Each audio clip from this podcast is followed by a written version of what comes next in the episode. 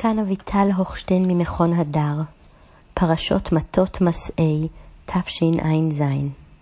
בין חופש לאחריות, בין צורכי הפרט לצורכי ציבור. ספר במדבר מגיע לסיומו עם סצנה מפתיעה. אין בה פתוס דרמטי של סיום, אין מבט אל העבר, וגם לא אמירה כלפי העתיד. בניגוד לכל הציפיות, ספר במדבר מסתיים בסיטואציה המתאפיינת בצרות עין והגבלת האחר. נדמה שהיא מונעת מפחד וחמדנות המובילים למניעת חופש והגבלת תנועה. ויקרבו ראשי האבות למשפחת בני גלעד בן מכיר בן מנשה ממשפחות בני יוסף, וידברו לפני משה ולפני הנשיאים ראשי אבות לבית ישראל. ויאמרו את אדוני ציווה השם לתת את הארץ בנחלה, בגורל, לבני ישראל. ואדוני ציווה בהשם לתת את נחלת צלופחת אחינו לבנותיו. והיו לאחד מבני שבט בני ישראל לנשים, ונגרעה נחלתן מנחלת אבותינו, ונוסף על נחלת המטה אשר תהיינה להם, ומגורל נחלתנו ייגרע.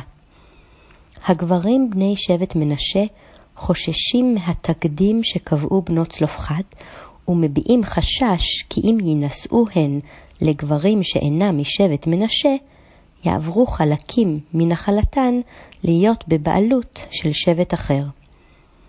התגובה היא הטלת מגבלה על נשות שבט מנשה. הן תישאנה את מחיר החופש שאותו קיבלו באמצעות הצרה של מרחב פעולה אחר שלהן.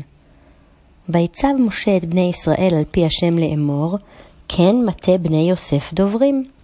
זה הדבר אשר ציווה השם לבנות צלופחת לאמור, לטוב בעיניהם תהיה לה לנשים, אך למשפחת מטה אביהן תהיינה לנשים. משה מגביל את מרחב הבחירה בבני זוג של בנות צלופחד. הן תוכלנה להינשא רק לבני שבט שממנו באו. כקוראת מודרנית, אני שומעת מבין השורות קולות בהלה, הנשמעים לא אחת גם בעידן המודרני סביב סוגיות של מתן שוויון מעמדי לנשים. מה יקרה לנחלה שלנו? שואלים בני שבט מנשה. ושאלתם העתיקה מהדהדת שאלות עכשוויות הנשמעות גם במרחב הציבורי שלנו. מי יטפל כעת בבית? מי ישמור על הילדים? אכן, שוויון מגדרי דורש לא רק שינוי בתפקידן והתנהלותן של נשים, אלא דוחף לשינוי של המערך החברתי בכלל. הוא מאלץ חשיבה מחודשת על אופן חלוקת התפקידים כולם. כך ניתן להבין גם את פנייתם של הגברים בני שבט מנשה אל משה. לאחר תקדים בנות צלופחד ורוח השוויון שעולה ממנו, מבינים בני מנשה שלא מדובר רק בעניין פרטי וחד פעמי, וכן לא מדובר בעניין שנוגע לנשים בלבד. שינוי במעמדן של בנות צלופחד, ובעקבותיו אולי של כל אישה שתימצא בעתיד בסיטואציה דומה, הוא למעשה שינוי רחב ועמוק הנוגע לכל הפרטים בחברה. אולם אפשרית קריאה אחרת. ניתן לשמוע את שאלת בני שבט מנשה בתוך הקשר רחב יותר, הקשרם של הפרקים האחרונים בספר במדבר. מתוך ההתרחשויות השונות לאורך הספר, עולה שוב ושוב שאלת האיזון העדין שבין חופש לאחריות, בין אוטונומיה לבין ערבות הדדית. מבין הפסוקים מהדהד ניסיון ללכת על חבל דק בין מתן חופש לפרט לבין הגבלתו. כך למשל ניכר עם בקשתם של בני השבטים ראובן, גד וחצי שבט המנשה. בקשתם להתיישב בעברו השני של הירדן ולא להיכנס עם שאר בני ישראל אל הארץ המובטחת. ומקנה רב היה לבני ראובן ולבני גד עצום מאוד, ויראו את ארץ יעזור ואת ארץ גלעד, והנה המקום מקום מקנה. ויבואו בני גד ובני ראובן, ויאמרו אל משה ואל אלעזר הכהן ואל נשיאי העדה לאמור. הארץ אשר היכה השם לפני עדת ישראל, ארץ מקנה היא, ולעבדיך מקנה.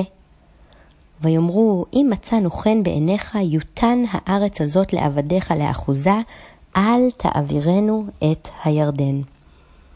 זוהי בקשה קיצונית, שמשמעותה התנתקות משאר העם, ויתור על הגשמת מה שסומן כמטרתו של מסע בן ארבעים שנה. באופן מפתיע אולי, אנו עדים לניסיון להיענות לבקשה בחיוב, לתת לאנשים לבחור את מקום מגוריהם גם מחוץ לארץ. כיצד ניתן להבין היענות חיובית זו, ומה יש בה ללמד על בנות צלופחד? ישנם שני עוגנים לבקשתם של שניים וחצי השבטים, שיש בהם להעיר על ההיענות החיובית לבקשתם. ראשית, ישנה הכרה בכך שבני אדם הם שונים, ועל כן שהציפייה לזהות או אחידות איננה ריאלית ואף איננה צודקת, שכן בקשתם של בני שניים וחצי השבטים נובעת מייחוד ושוני שיש בהם. כמו שכתוב בפסוק, הארץ אשר היכה השם לפני עדת ישראל ארץ מקנה היא, ולעבדיך מקנה. מבין שורות בקשתם של בני שניים וחצי השבטים עולה טענה כי טעות היא לדרוש אחידות ולהבין שוויון כמחיקת ייחוד. ואולם לצד ההכרה בשונות ומתן החירות, נדרשים בני שניים וחצי השבטים גם לאחריות כלפי הכלל. כלומר, מניע אפשרי למענה שלילי לבקשתם של בני שניים וחצי השבטים, הוא דאגה שמשמעות בקשתם היא חוסר קבלה של מטרות הכלל וערכיו. דאגה זו באה לידי ביטוי בראש ובראשונה ברמה הפסיכולוגית. בדבריו של משה, ולמה תניעון את לב בני ישראל מעבור את הארץ אשר נתן להם השם. הנה קמתם תחת אבותיכם תרבות אנשים חטאים, לספות עוד על חרון השם אל ישראל? קבלת האישור המיוחל מותנית בהבהרה מצד בני שניים וחצי השבטים, שבקשתם לנבדלות אין משמעותה פירוד. הם מצהירים כי למרות הריחוק הפיזי, הם ממשיכים להיות שותפים רעיונית ומעשית למטרות הכלל, ואינם מתנערים מאחריות או ערבות. ואנחנו נחלץ חושים לפני בני ישראל, עד אשר אם הביאנום אל מקומם, ולא נשוב אל בתינו עד התנחל בני ישראל איש נחלתו. בני שניים וחצי השבטים מקבלים את החופש שאליו שאפו, אך הדבר נעשה במסגרת מגבלות שאינן משחררות אותם מהקשר אל הכלל. וחזרה לבנות צלופחד. בני שניים וחצי השבטים מבקשים לצאת מן הקולקטיב. במובן מסוים גם בנות צלופחד יוצאות מן הקולקטיב, ומבקשות להיות יוצאות דופן. בשני המקרים מוגשת בקשה לדין אישי, למתן אישור להתנהלות חופשית השונה מן ההתנהלות בתלם. בשני המקרים הבקשה נשענת על שימת לב לייחוד, גם אם מדובר במיעוט שהוא יותר מקומץ מקרי, שניים וחצי שבטים או נשים למשפחות בהן יש בנות בלבד. בשני המקרים הבקשה נענית בחיוב, אם כי מושמות הגבלות על החופש של הפרטים. ואולם, המקרים גם שונים. החשש ממתן חופש לבנות צלופחת מונע, כך נדמה, מחשש להפסד ממוני. בעוד החשש ממתן חופש לבני שניים וחצי השבטים מונע מחשש למפלתו של פרויקט לאומי, ואולי הפרויקט הלאומי בה"א הידיעה. ההגבלה על בנות צלופחת היא קבועה וקשורה במעמד אישי, בעוד ההגבלה על בני שניים וחצי השבטים היא זמנית בלבד. הבדל מרכזי אחד נוסף ראוי לציון.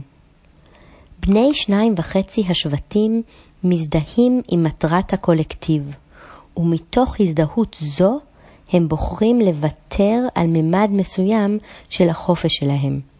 לוקחים אחריות חברתית ומבטאים ערבות הדדית. הזדהות זו היא הפתח להגבלה העצמית, והיא אולי גם הבסיס להצדקתה. הזדהות זו היא גם בסיס להגדרתו מחדש של הקולקטיב. במקרה זה, קולקטיב המכיל אנשים החיים במקומות שונים, לא כולם בארץ כנען. מתוך התנהלותו של משה במקרים הללו, אנו למדים על שיקולים שיש לבחון כאשר פוסקים דין אישי לפרט או קבוצה בחברה. ראשית, ספר במדבר מזכיר לנו כי לכל החלטה כזו יש משמעות חברתית מרחיקת לכת, גם אם בתחילה הדברים לא נראים כך. פרט או קבוצה הנוהגים אחרת מן התלם משפיעים על התלם כולו. שנית, הפסוקים מזכירים לנו כי על אף ההשלכות הללו והחששות שהן מעוררות, לא צריך לחשוש ממתן מרחב תמרון ובחירה לפרטים או קבוצות. בני אדם הם שונים זה מזה, והנסיבות משתנות כל העת. יש מקום להתייחס להבדלים הללו במערך החברתי. ולבסוף, הם מלמדים אותנו על הצורך לאזן בין השיקולים השונים באופן שיאפשר לרוב ולמיעוט לחיות אלו בצד אלו, באופן המקיים חופש וגם ערבות ואחריות הדדיים. שבת שלום.